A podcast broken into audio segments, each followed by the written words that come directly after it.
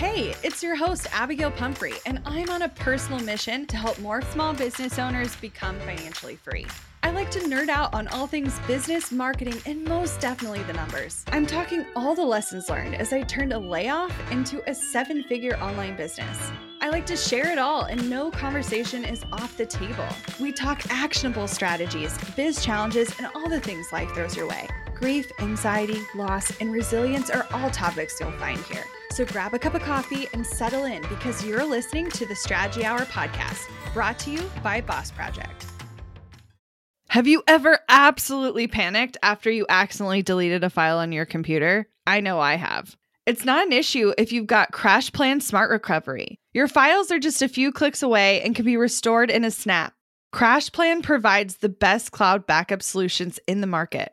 Visit crashplan.com/bossproject for 50% off your first year of CrashPlan. Now you can protect all your work with an unlimited backup and recovery solution. CrashPlan makes it simple to restore some or all of your data. And with unlimited version retention, CrashPlan can be your ultimate rewind button. Get unlimited computer backup for you or your business with CrashPlan Professional. CrashPlan backs up files that live on your computer and works with PC, Mac, and Linux. Don't let data disasters slow you down. CrashPlan has your back and keeps you moving. Go to crashplan.com/bossproject for 50% off your first year of CrashPlan. That's crashplan.com/bossproject for 50% off your first year. Back up better with CrashPlan. Today on the show, we have Lindsay Hotmire. She loves to work with female creatives, entrepreneurs, and CEOs to help them discover a non-formulaic version of authenticity. She's helped over 200 clients and counting ditch the one-size-fits-all formulas and frameworks and helps them genuinely align with their message. Back in the day, she was a high school English teacher, and she's kind of been able to use that methodology, that true science and education background, to help people get in touch instead with intuition, creativity, and really get insight with their true authentic selves. Yeah, and we really break down today, what does being authentic actually mean? And how do you actually do that in a way that feels good with you and feels good with your audience? We talk a lot today about business values, your core values as a person, and how to not only identify them, but then how do you use that in your marketing, in your branding, in your messaging, and in your overall strategy to grow your business and sell your product, your offer, your service. There are so many good examples today that we talk about, everywhere from messaging to your presence on Instagram to how you build community, so many different ideas. So it's a really, really good one. I hope that you love it. Now, before you go, I want to tell you about our new podcast party. It's super fun. It's a virtual party, and it's happening right now.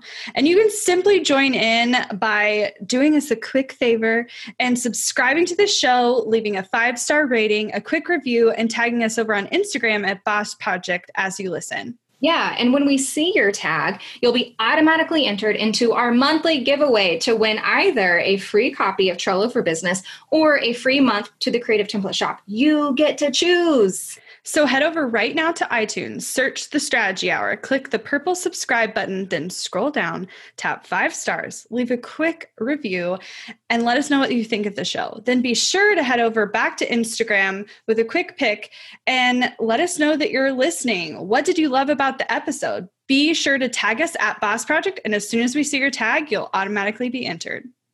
Hey, Lindsay, welcome to the show. Thanks for having me, guys. I'm excited to sit down and talk with you for a bit.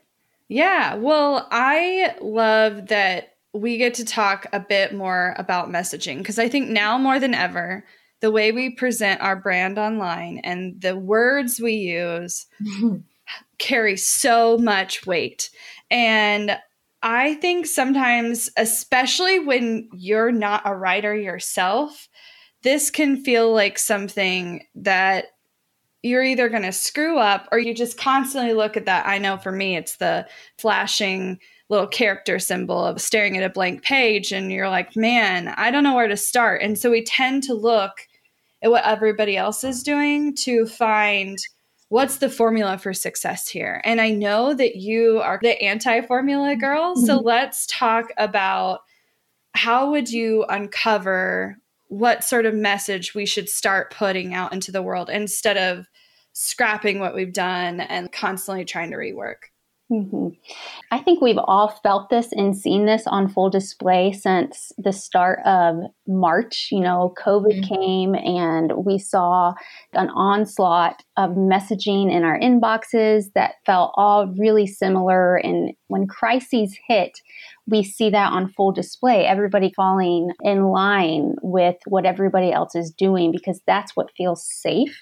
And so if we just do what everybody else is doing, then surely we're going to be safe, right? We won't make a mistake. And so what I saw, just a little bit about my history, I started out my career way back in the 90s as a high school English teacher. Well, I'm a mom of 4 kids. And when I had baby number 2, I'm like, you know what? I don't want to be a high school teacher anymore. This isn't what I'm supposed to be doing. And my kids too much. Yes.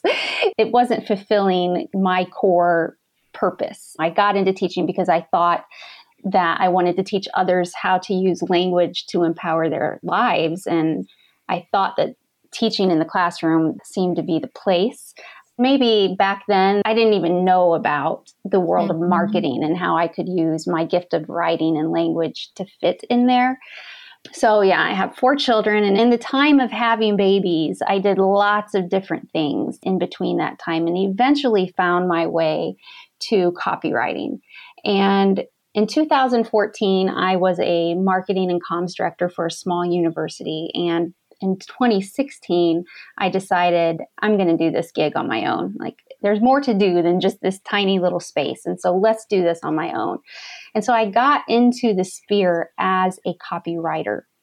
But as I spent time digging in with my clients, I really evolved from copywriting into more of this foundational identity. And let's figure out who you are before you can figure out what you can sell. Because I just discovered that there were so many of us, even as I tried to find my own way into the business world, and as I tried to guide other people through that, just really that feeling of overwhelm and just wanting to grab on to the formulas and to the frameworks and the templates to make it easy. But discovered as I did that and as others did the same, just a sense of feeling really lost and like, this is not working. This isn't me. And so how do I plug myself into this marketing world and be successful as an entrepreneur and do it in a way that feels like me? And so that led me to saying, maybe we need to push pause on the formulas for just a minute. Like, I'm not really the anti-formula girl because they do serve a purpose. Like, they are helpful, right? I think we all know that.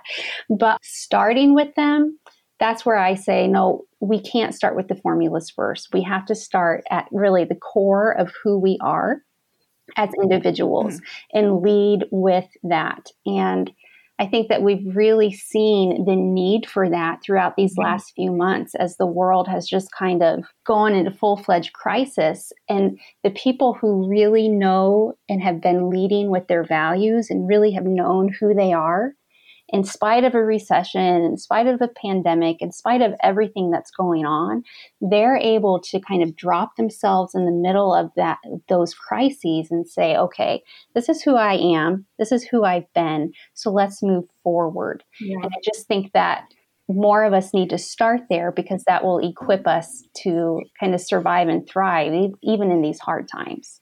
Yeah, I definitely want to break down more of, okay, what does it actually mean to start there and what are some exercises that maybe we can go through? But I wanted to just dig into that a little bit. I've been hearing this conversation pop up in my circle of friends on Instagram. And it's funny that we're having this conversation today because I saw 2 of my friends, and you guys know them, Steph Crowder and Shante Grant, were both talking on their Instagram stories a couple of days ago about everything that's going on in the world of what feels like really crafted PR messaging about stances and values and goals and where is your company headed and all of the things. And both of them were saying, if it feels like a beautifully crafted PR statement, like, then maybe those weren't your values to begin with. And maybe there's some stuff you guys need to reevaluate as a business. And when you actually work from a place of being authentic, and this is who I am as a person, this is what my soul is made up of, then it pours out. And it's not just where do you stand on human rights issues or COVID or helping your audience. It's where you stand on selling your products. And I think so many people forget or find a hard time trying to identify your deep values and who you are as a person to selling your stuff and to marketing your things. And so, yeah, I think they try to separate it. Like, exactly. And I think it comes from a place of, I don't want to say fear, because for sure, some people, that's where it's coming from. But I think for others, they hold this value that somehow your business has to remain separate from your personal identity, because if you mix it too much, you're going to either attract or repel people that maybe you want as part of your community.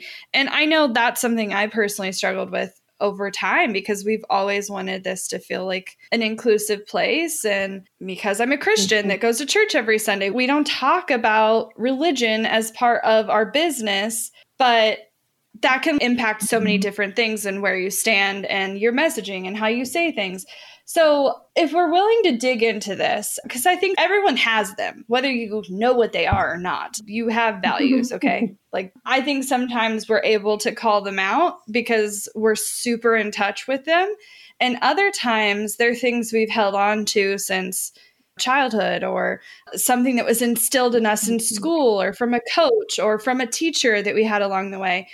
So how do we start identifying what they are so that we can lean on them when we aren't really sure what to say? I think you spoke that so succinctly. You know, our values are so often hidden in our subconscious. And so many of us do just kind of walk through them and live them out in this autopilot level. And I think we have to start with that acknowledgement of that fact there that, okay, I'm doing things kind of on autopilot, and I need to dig deep and really understand, why am I doing this to begin with? And is it really what I ought to be doing? And even, is it aligning with who I say that I am? And so one of the things that I really use with my clients as I walk them through, even just discovering who they are, is this concept that isn't talked a lot about in the business world, but it's a concept of your worldview. And we all have a worldview, every single one of us. It may be different from my next door neighbors, but each of us has a worldview. And again, science tells us we kind of live it out in a very subconscious way. It's like this thing that's going on in the background of our lives. It's there keeping us running. We just don't know that it's there. But it directs everything we do, like every decision we make, every relationship we have, every value that we hold, every business we decide to launch. It's always shaped by our worldview. And our worldview, no matter what it is, answers three questions. It's, why am I here? And if you really want to get even deeper, it's, where did I come from? So that's a question that gets deeply theological, spiritual, scientific. Why am I even here to begin with? It's deeper than Simon Sinek's "What is my why?" It's the root of, why am I even here on this acre of this world to begin with? Then second question is, what has gone wrong with my world? And then the third question is, what can I do to fix it? And so those are questions that when you really dig in and start to answer, it starts to flesh out some of those deeper values that you hold and that you're using to kind of operate and run your life with. The whole point of worldview and bringing it out into the open and knowing about it is that is your North Star. That's the thing that you hold out in front of you and use that to guide you and filter every decision and every action that you make through your worldview. And that's how you end up living authentically. And I think that a lot of people, especially now in the Miss Human Rights discussion, especially, and even in COVID, you've seen some brands fall flat on their face. Like, we've all seen the rug be pulled out underneath people who have kind of built their businesses on formula or on things that feel expedient, maybe even just the desire for pure profit. And what worked for them for so long has now crumbled beneath them because our world has shifted. And because they don't know what their values are, back to, I don't know which one of you talked about the whole PR response of these value statements. I think that you're right. That should be a red flag for us, that if we're having to suddenly scramble around and say, crap, what are our values? How do we word who we are as a company? Yes. Number one, that should be something that is just already there. And two, if you've really done a good job of living them out, your community already knows that about you. Yes. Yes. Because that's what I feel like I witnessed. Mm-hmm. And it was still kind of terrifying because it was like, do people actually know what they are, even though they've been the way they are for 5 years? I was literally panicking. I'm not going to lie. Okay. Emily was cool. She was fine. I lived on anxiety and adrenaline for a solid week and a lot of tears. But I will say, I think the interesting part of this conversation is once you're in touch with them, you can decide if you still want that to be a value or still want it to be something that shapes you. And I'll give you a for instance. I don't think it all has to do with exactly how you word things, but that mindset can impact how you run your business, even if it's not exactly how you word something. As a for instance, Emily and I both grew up without a lot. I went from middle class to what felt like a whole lot of nothing really quick. And if you want to listen to an episode about that, you can.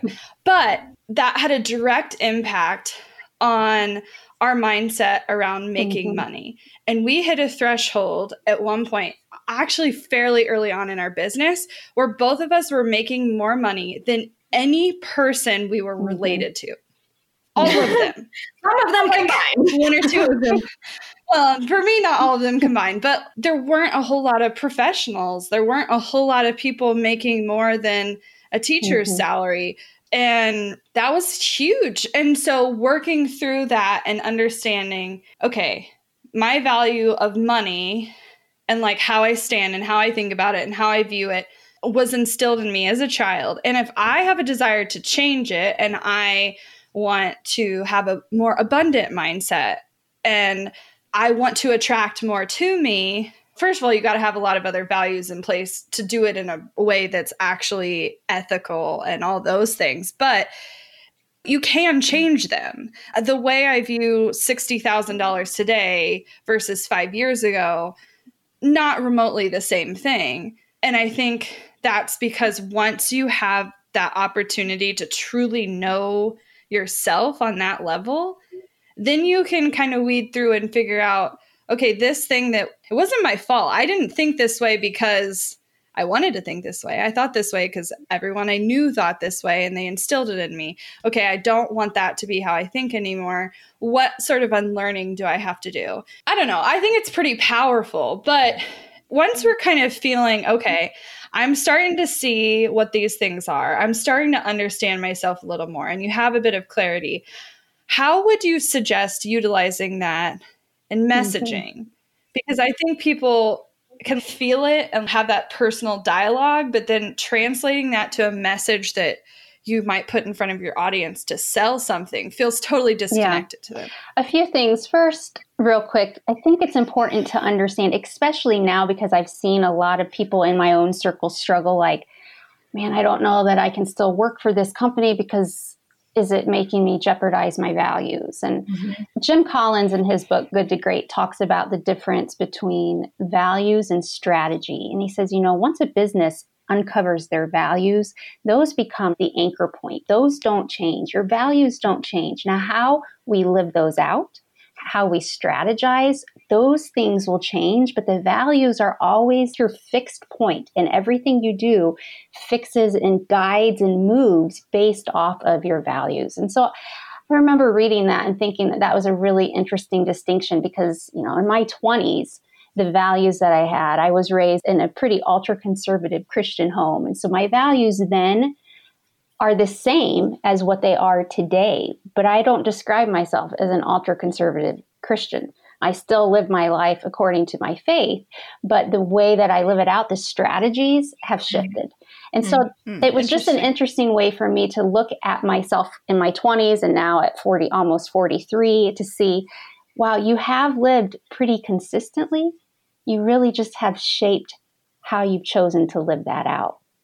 And so I think that that's one, is to give yourself space when you're trying to figure out, who am I in the business world and how do I communicate myself? To give yourself space to live in the tension. That's true authenticity, is to give yourself space to live in the tension of growth and to understand who I was at 20 isn't who I am at 43.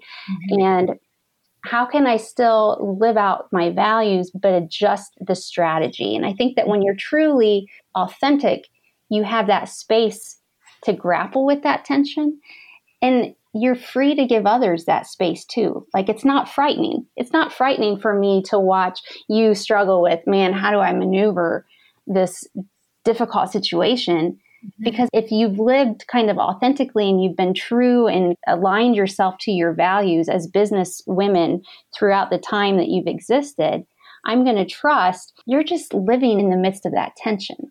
Does that make sense? Like, number one, you've got to give yourself space, really, I guess, to simplify, you've got to give yourself space to not be perfect. Mm-hmm. Well, and to stop expecting growth to happen overnight, especially with the stuff that's been happening in the last few weeks. So many of us are reading books and articles and listening and learning and watching. And I think, myself included, expecting to see drastic turnarounds in who I am as a person or how I'm showing up or what I'm talking about happen overnight. And it's physically impossible. Right. I was talking to Abby just yesterday, I think, about how so many of us are doing a typical semester or even year-long college course worth of learning in a week or 2 days or whatever.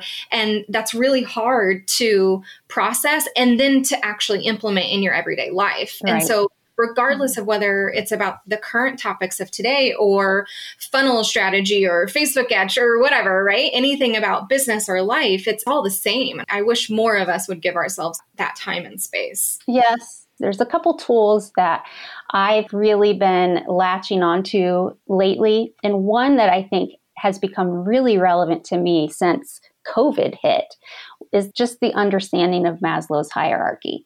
And so if you're familiar with Maslow's hierarchy of needs, it's not a perfect model, but, you know, he essentially says, you know, we have our physiological needs, we have safety, we have this level of love and belonging, then we have these higher level needs of esteem and self-actualization. And I think that for so long, as the economy has kind of been in a good place, we as business owners and even with our audience and the consumers, we have all kind of been at those top level of needs, self-actualization and esteem.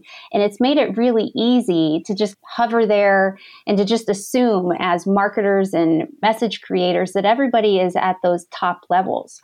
And you started to see messengers and businesses scurry when everybody fell back into those lower level of needs. Suddenly, I could care less how mindful I was or how self-actualized I was, because I just wanted to make sure I was going to get toilet paper at the store. Yeah. Like, when that's what we're worried about, the message needs to shift. And so I think one is that if you want to show up authentically and really connect to your audience, you've got to understand where they're at, not just on the typical marketing funnel, not on Eugene Schwartz's stages of awareness, but really, where are they at in their level of need? And how can I help them climb back up that hierarchy? And what is my role in helping them do that? So that's one tool. Want to learn exactly step-by-step how to get paid to generate leads in your business? I've kept these details to myself for far too long. I'm ready to spill everything and give you the exact steps that help me generate tens of thousands of qualified leads and millions in low-ticket digital product sales. I won't just show you what I did, but teach you how you can do it too.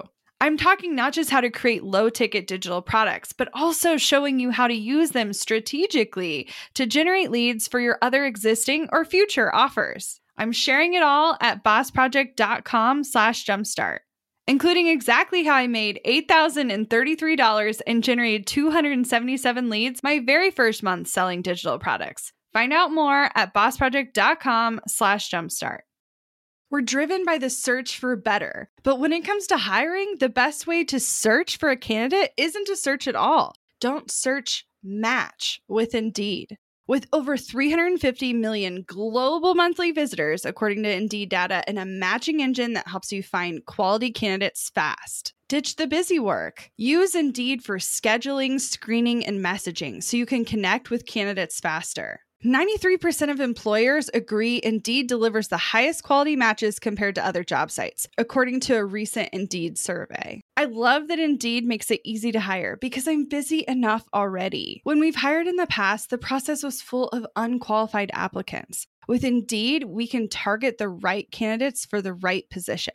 Join more than 3.5 million businesses worldwide that use Indeed to hire great talent fast. And listeners of this show will get a $75 sponsored job credit to get your jobs more visibility at Indeed.com/Strategy Hour. Just go to Indeed.com/Strategy Hour right now and support our show by saying you heard about Indeed on this podcast. Indeed.com/Strategy Hour. Terms and conditions apply. Need to hire? You need Indeed.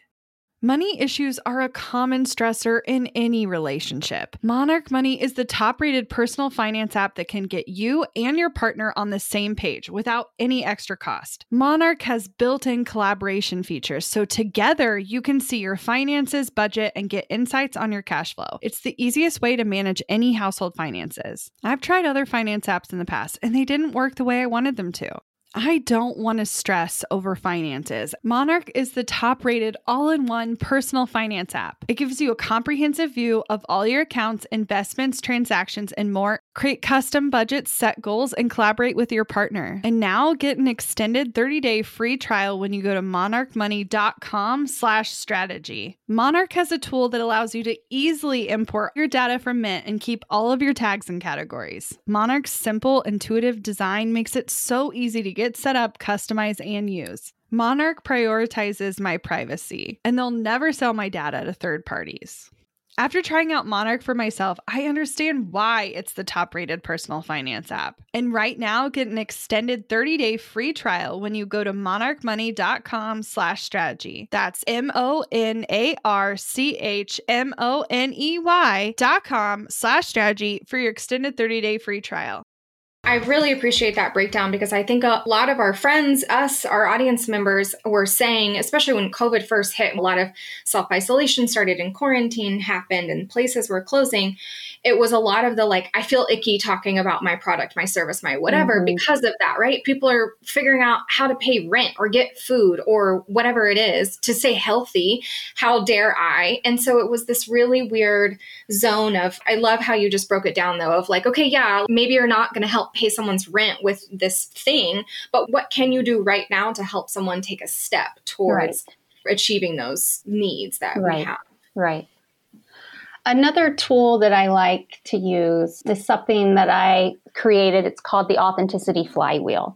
And so authenticity is a huge buzzword, right? Like everybody's talking about it. Everybody wants to be authentic. What the heck does it even mean? And when I started studying authenticity, I realized we haven't really been collectively studying authenticity until the early 2000s. So we've been talking about it, you know, since Aristotle, but really studying what it is and what it means, the early 2000s. And there were two researchers that came out with something called the authenticity inventory. And in this, they said authenticity boils down to four basic principles.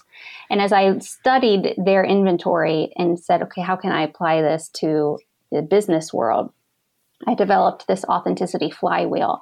And if you want to be an authentic business owner, if you want to write your messages in an authentic way, it really comes back to these four principles of the flywheel. And the first is your values. And what are the guiding principles that guide everything I think, do, and say? We very rarely take the time to do that. We want to grab a grid that has 50 values on it and circle 5 of them and say, those are my values. And that's us creating our values. And research will tell you, you don't create your values. You discover them. They're already there. Abby, you talked about that. They're already inside of us. We have to do the work to discover what they are. The second principle on the flywheel is action. So this is one where a lot of people are being called out right now. How well do you actually align your behavior with the values you claim to have? And if you do that well, you're in a great spot. But if now suddenly you're like, crap, I've been saying that I'm somebody for diversity and I don't have any record of it whatsoever, well, then the problem isn't maybe so much that you need to step up to the plate with incorporating diversity. It may be that you've been speaking a game that you haven't been playing all along. Mm-hmm. Honesty is just, how honest am I about the assumptions and the biases that I have about myself and others? Sometimes we build our businesses and our messages based on a lot of assumption and bias because it's easy. It's easy to say, well, I'm my market, so therefore my market must believe the same way that I do. And we have to take the time to really get to know our market, which leads to the fourth principle on the flywheel, which is community. And that is, how well am I inviting open, honest relationships with those in my community? You know, are you presenting yourself as that sage on the stage, or are you really inviting relationship with others? And that takes work, especially, you know, as you guys probably know, when you build a larger community, that's hard. Like, I don't know how you do that. Yeah. That's been my own tension of how big do I even want to get, because I so value the relationship and balancing that. Like, I can have a lot of empathy for people who trip on that one, because if you have a large community, how do you do that? We have talked often about how we met. Our very first Facebook group, when we sold our very first course, had 9 little babies in it. And it was magical space. And just the energy there and the access of us to that community, of getting to know them and build these true relationships. It's just entirely different now. But so it's a focus of ours almost every single day of, how do we recreate that same effect, but we can't put in that same time that we were able to when there were just 9 people. So how can we do that?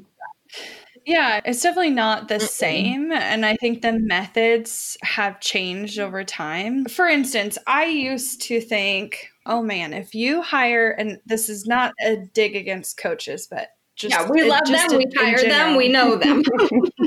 Right.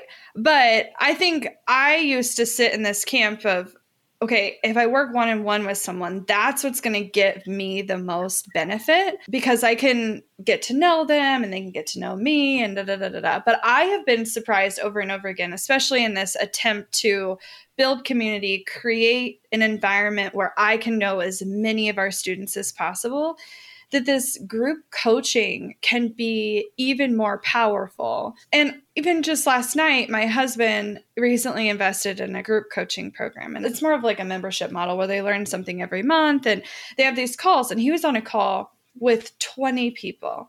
And this guy coaches thousands of people, and 20 showed up for the call. And what people don't realize is they think that you can't have access. As the community grows, there's no way to access the people at the forefront. But honestly, if you guys just show up, you'd be shocked how much face time you can really get with a business owner. Even last night, someone's like, I know you're probably not checking messages. I had like a 30-minute conversation in the DMs with someone last night. And I think so often people think, well, I can't talk to them. And it's like, that's not true. I want to get to know our people. And because it's a value I hold, community being at the forefront of that, I'll do it. It might be weird and unconventional and not the way I did it 5 years ago, for sure. But I think there's ways to do it authentically if you're willing to do that. Now, I definitely have seen people that are so intimidated by that as they grow that they remove themselves slowly out of the business, where they aren't a necessary piece of the puzzle anymore. And I think in some businesses that may make sense depending on what you're selling. But when what you're selling is your brains and your knowledge and your background and your experience, I don't know if you backing out slowly is what's going to benefit the most people. But that's like a whole other. But I think that's a perfect example of, like, even us here, we still rely on the guiding light of our defined values. And luckily, Abby and I have some very similar values within business and community and our students and everything like that.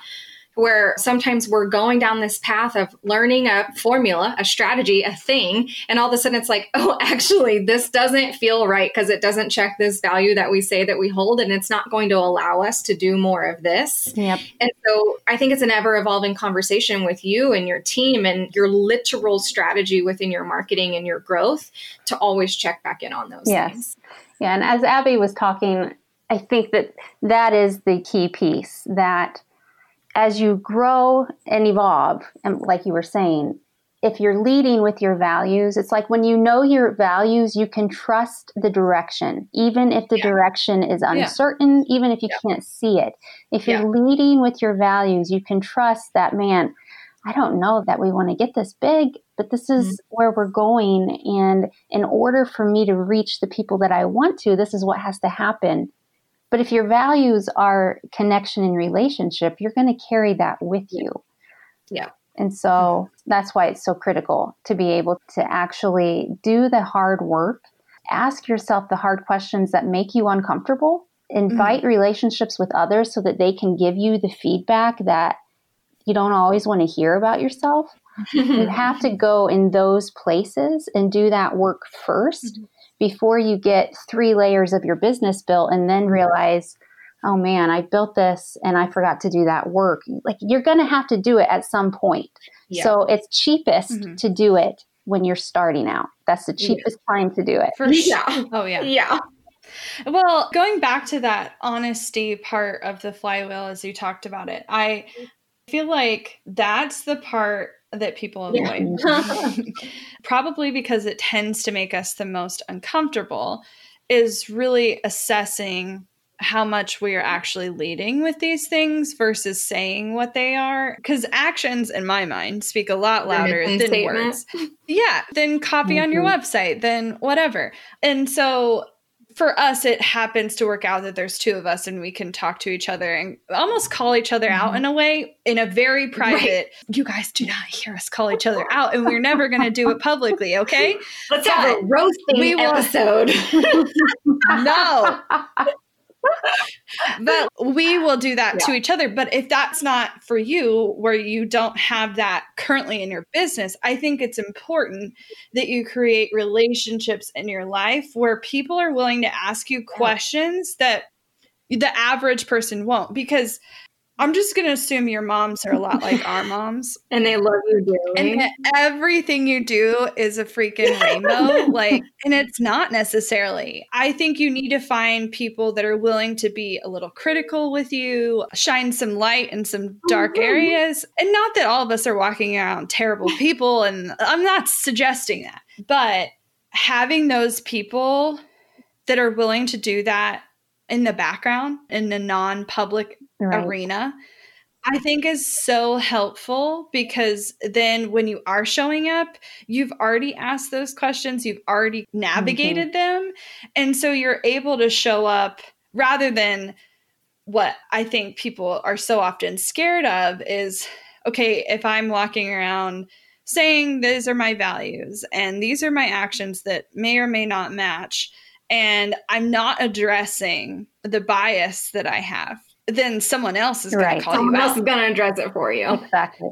Some of you may have gotten by not addressing it for years, but at some point, someone's going to say something that's going to put you in front of a mirror that you never wanted to be in front of, unless you can work in them in advance. So I don't know. What would you say if someone's trying to really uncover not just bias, but there's a lot of things that go in that honesty category, I think. What questions should you be asking yourself? Even if someone else isn't asking them of you, what would you be self-assessing? Yeah. One of the questions I really love, because it's such a zinger, because it's one that should be a gut punch to every single one of us, because there are moments that we're not going to be aligned. And it's, who am I when no one else is looking? Yes. Yeah. Ooh. I don't want anybody driving in the car with me and seeing me get irate at the driver who turned. I'm like, oh man. No one would be surprised at my road rage. But if you're really going to be honest with yourself, that's going to expose a lot of criticisms that you have of others, a lot of fears that you have about yourself, about your world. Who am I when no one else is looking? If you pull out a piece of paper and write that at the top and emerge after 10 minutes with an empty piece of paper, you have some self-honesty issues, because we all should have some things that make us be like, oh man, I need to work on that. We have this false idea that somebody who's authentic, they're perfect and they're good. But that's not true. Like, somebody who's authentic, they know they're flawed and they probably struggle a lot with feeling inauthentic because they're so self-aware of being flawed. And the other thing is, I don't hear people talk about this a lot, but an authentic person could be the biggest jerk you've ever known. Like, there are authentic jerks out there. Like, just because somebody's authentic doesn't mean that they're a good person. Like, they may very well know what their values are. They may be in good alignment. Values. Yeah. Yeah. And so I would love to see that myth dispelled too. Like, authenticity isn't what is good. It's just what is aligned. I also think there's another, at least for me, a myth that goes along with at least the word authentic is like full transparency. Like, Abby has said this before. What is it, Abby? Like, showcasing the wounds before they're... I try to lead with, I only share scars and not my wounds. I think that's because oftentimes when we're trying to have authentic conversations, we might be in the middle of something we're not yet ready to share. And this can be anything, you guys. It can be anything. And that's okay. And it's not you hiding. It's not you not being self-aware. It's not you not addressing something. It just might mean that you don't post it in a social media post, you know? It's okay. It's actually being really self-aware. Right. Yes, because you knowing what a boundary is actually really healthy. You saying, maybe I need to work on this before I put it out there. That's okay. There's people that don't know those things and say things and you're like, whoa. And there's also people of, like, I've heard this from our audience before of just like, I don't want to share my kids on social media or my partner or money stuff. It's not about that. Like, that doesn't equal authentic. You don't have to have this weird level of here's everything behind the scenes and in my personal life to just get that I'm an authentic person check mark. And I think I've let myself feel like I'm not authentic because I'm not sharing these past stories or this version of myself or whatever. And I done some work to let that go. And what has helped me is when I meet people in person who know me on Instagram only or through Boss Project only, and they say something like, oh, you're exactly what I expected you to be, or like, you're exactly how you show up online. Like, as silly as that sounds, it does make me feel really good because I'm like, oh, cool. There are not two versions of myself floating out there, because I think so often, and this is a little bit separate, but kind of talking a little bit about just mean people online. Being mean, not necessarily troll, real humans who are mean online. Right. A blogger that I follow, Julia Markham of Chris Loves Julia, amazing Instagram account, by the way. But she was sharing something because she has an influencer course as well, and how to be like authentic and good and amazing in that role and that job. And she was kind of talking about how a lot of people think that there are two versions of yourself, the online version of yourself and the real life version of yourself. But if you're mean online, you're a mean person. That's who you are. That apparently is one of your values or something that you think is okay to do. So I think so many people feel like they can be the separate version. And I've even said this in the nicer way where I feel like I'm cooler online. That's you, boo. That's it. Right. That's who you are. If you think you're cooler online, then maybe you're cooler in real life than you give yourself credit for. I mean, that's something I've kind of leaned into. I'm like, oh, okay, maybe I would want to be my friend. Cool. All right. And giving yourself space. There's different iterations of us, different levels. And so, you know, how I show up at my in-laws' house, that's not how I show up at my family, because I don't feel this level of safety at my in-laws that I do with my own parents. That doesn't mean I'm being inauthentic. That just means I'm only releasing certain parts of who I am, and that's okay. Another thing I've thought a lot about lately is the idea of reaction versus response. And if you're really leading with your values and with your authentic self, you're going to craft a message and speak to others based out of response versus reaction. Reaction tells us to do what feels expedient, what feels like we can leverage it for growth or our own good, even what we think we need to do out of fear of what might happen if we don't. Mm-hmm. Response comes out of what we've cultivated and nurtured throughout our entire lives. And because of that, I am obliged, I am compelled to speak on behalf of this issue, or I'm compelled to take action now, or this is just who we are. Starbucks, Howard Schultz, right? That's the CEO of Starbucks. He grew up in Brooklyn, very poor, and as a result of his lived experience, created this company that fosters a genuine care for humanity that is birthed out of the response of who he has been his whole life long. And so I think that's another way that you always need to measure your response. Is this a reaction, or is this a response out of who I really am? And that's a way to move forward safely. Well, and I think the reaction, if we come from a place of reaction, I find that people tend to be more defensive. Right. And if we come from a place of response, if that's what we're calling it, I feel like it comes more from a, this is what I believe, this is how I've acted, this is how I'm being honest with myself, whether things have been mismatched or not. And then that, because you said it that way, it feels more authentic. It doesn't feel like a defense. And most of the time, defenses are not, they're not cute. They don't land well. No. So let's go into talk strategy to me. I'm a little surprised. We talked way less about coffee than I expected, but I loved it. No. It was good. It was solid, because I really think, like you said, if you know who you are, then all of this stuff just pours out of you way more naturally anyway. So with that being said, if we wanted to start to utilize, and you called it your unbrand method, we didn't really talk about that, but that's what we talked about. What would your three main things you would focus on if this is something we want to work into our messaging? So the key pieces to the unbrand method, if you're really wanting to dig in and figure out what the heck am I even supposed to say, or who am I even supposed to focus on? Like, you're trying to figure out all those initial pieces of your business and of your message. The first thing, and these steps come from phenomenologists, which is kind of a branch of philosophy. His name is Max Van Manen, and these are his process. And it's really about really digging into your lived experience and finding the true story. That's what phenomenology is all about. And so the first step is that you just have to slow down. You have to really slow down and ask yourself, what is it that really commits me to my world and to my market? Some people think of this as, what's my why? You know, it's Simon's next question. What does he start with? Why? But I think it goes just a little deeper than that, because sometimes people will be like, well, my why is helping women entrepreneurs who need to find their voice. But why is it that you're committed to that? Like, dig even deeper to really find the root of it. Like, what is it that anchors you to that? You've got to slow down. That means you probably need to take yourself out of the noise for a while, so that the only noise you're hearing is the beating of your own heart, and that you can really tap into what is it.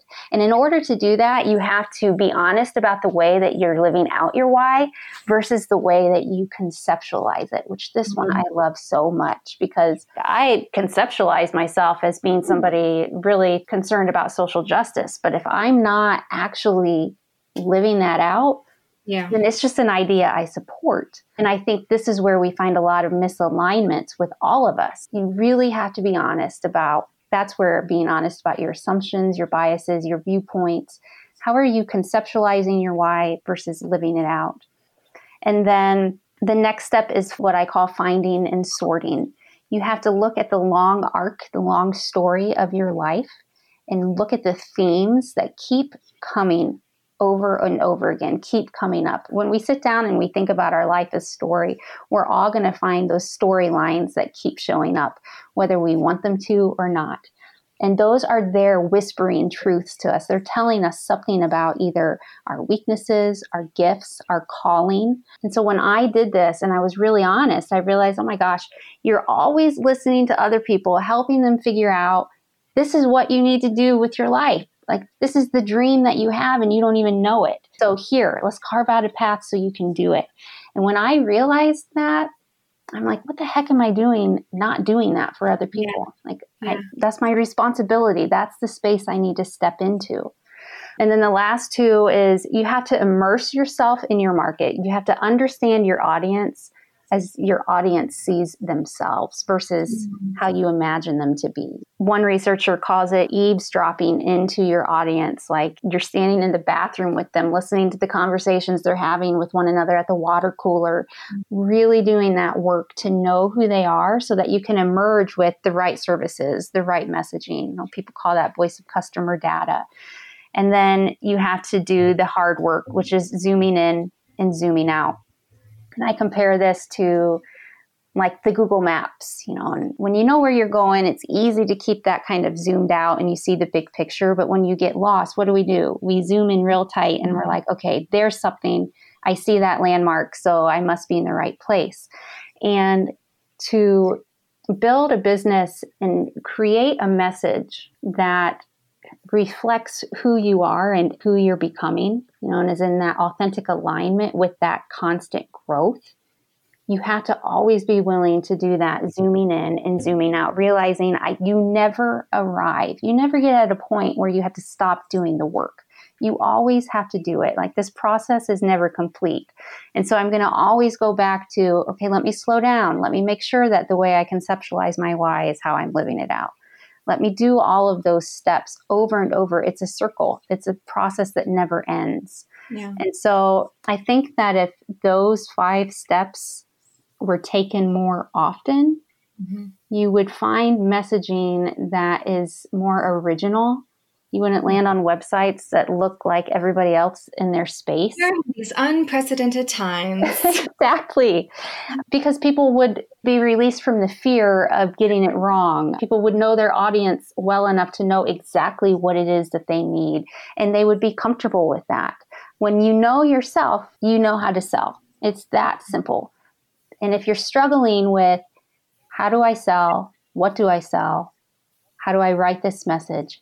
It's probably because you've got to go back and you've got to do that deeper work of really knowing who you are and owning that. Like just own it. As women, it is hard to own who we are because we haven't been taught that that's okay. I think especially for like women my age and older, like we've been taught to put ourselves on a shelf and take care of everybody else. And so it's hard to do that work and to feel okay about doing it. Yeah. But if you want to emerge as wholly you, wholly original, wholly authentic, you've got to do that. Yeah, I love that. Lindsay, thank you so much for this episode and for those insights. If people want to keep learning from you, work with you, just hang out with you online, where can they go do that? They can find me hanging out on Instagram at Lindsay Hotmire, and they can find me at my website, lindsayhotmire.com. Looking to elevate your brand without the headache? Join the Co-op, our Creative Template Shop membership. With thousands of easy-to-customize templates, all crafted to seamlessly fit your business aesthetics. We make nurturing leads and driving sales effortless. We're talking serious impact and seriously simple creation. Become a member now at creativeshopcoop.com and transform your business today. That's creativeshopcoop.com. Hey, a few quick favors before you leave. I'd love if you'd share today's episode. Send it to a friend who needs to hear it and post on social. You can show us where you're listening from, your favorite takeaway, or why someone else should listen. Be sure to tag me at Abigail Says and at Boss Project so we can share it. Okay, second favor, to get podcast updates and all the behind-the-scenes news from Boss Project, I'd love if you'd join my VIP list. Just head to bossproject.com/signup to make sure I have all your contact details. Really love this show? It would mean so much to me if you'd leave a rating and review. It not only helps more listeners find the show, but allows us to bring on quality sponsors so we can keep bringing you this valuable content for free. Thanks so much for listening. Until next time.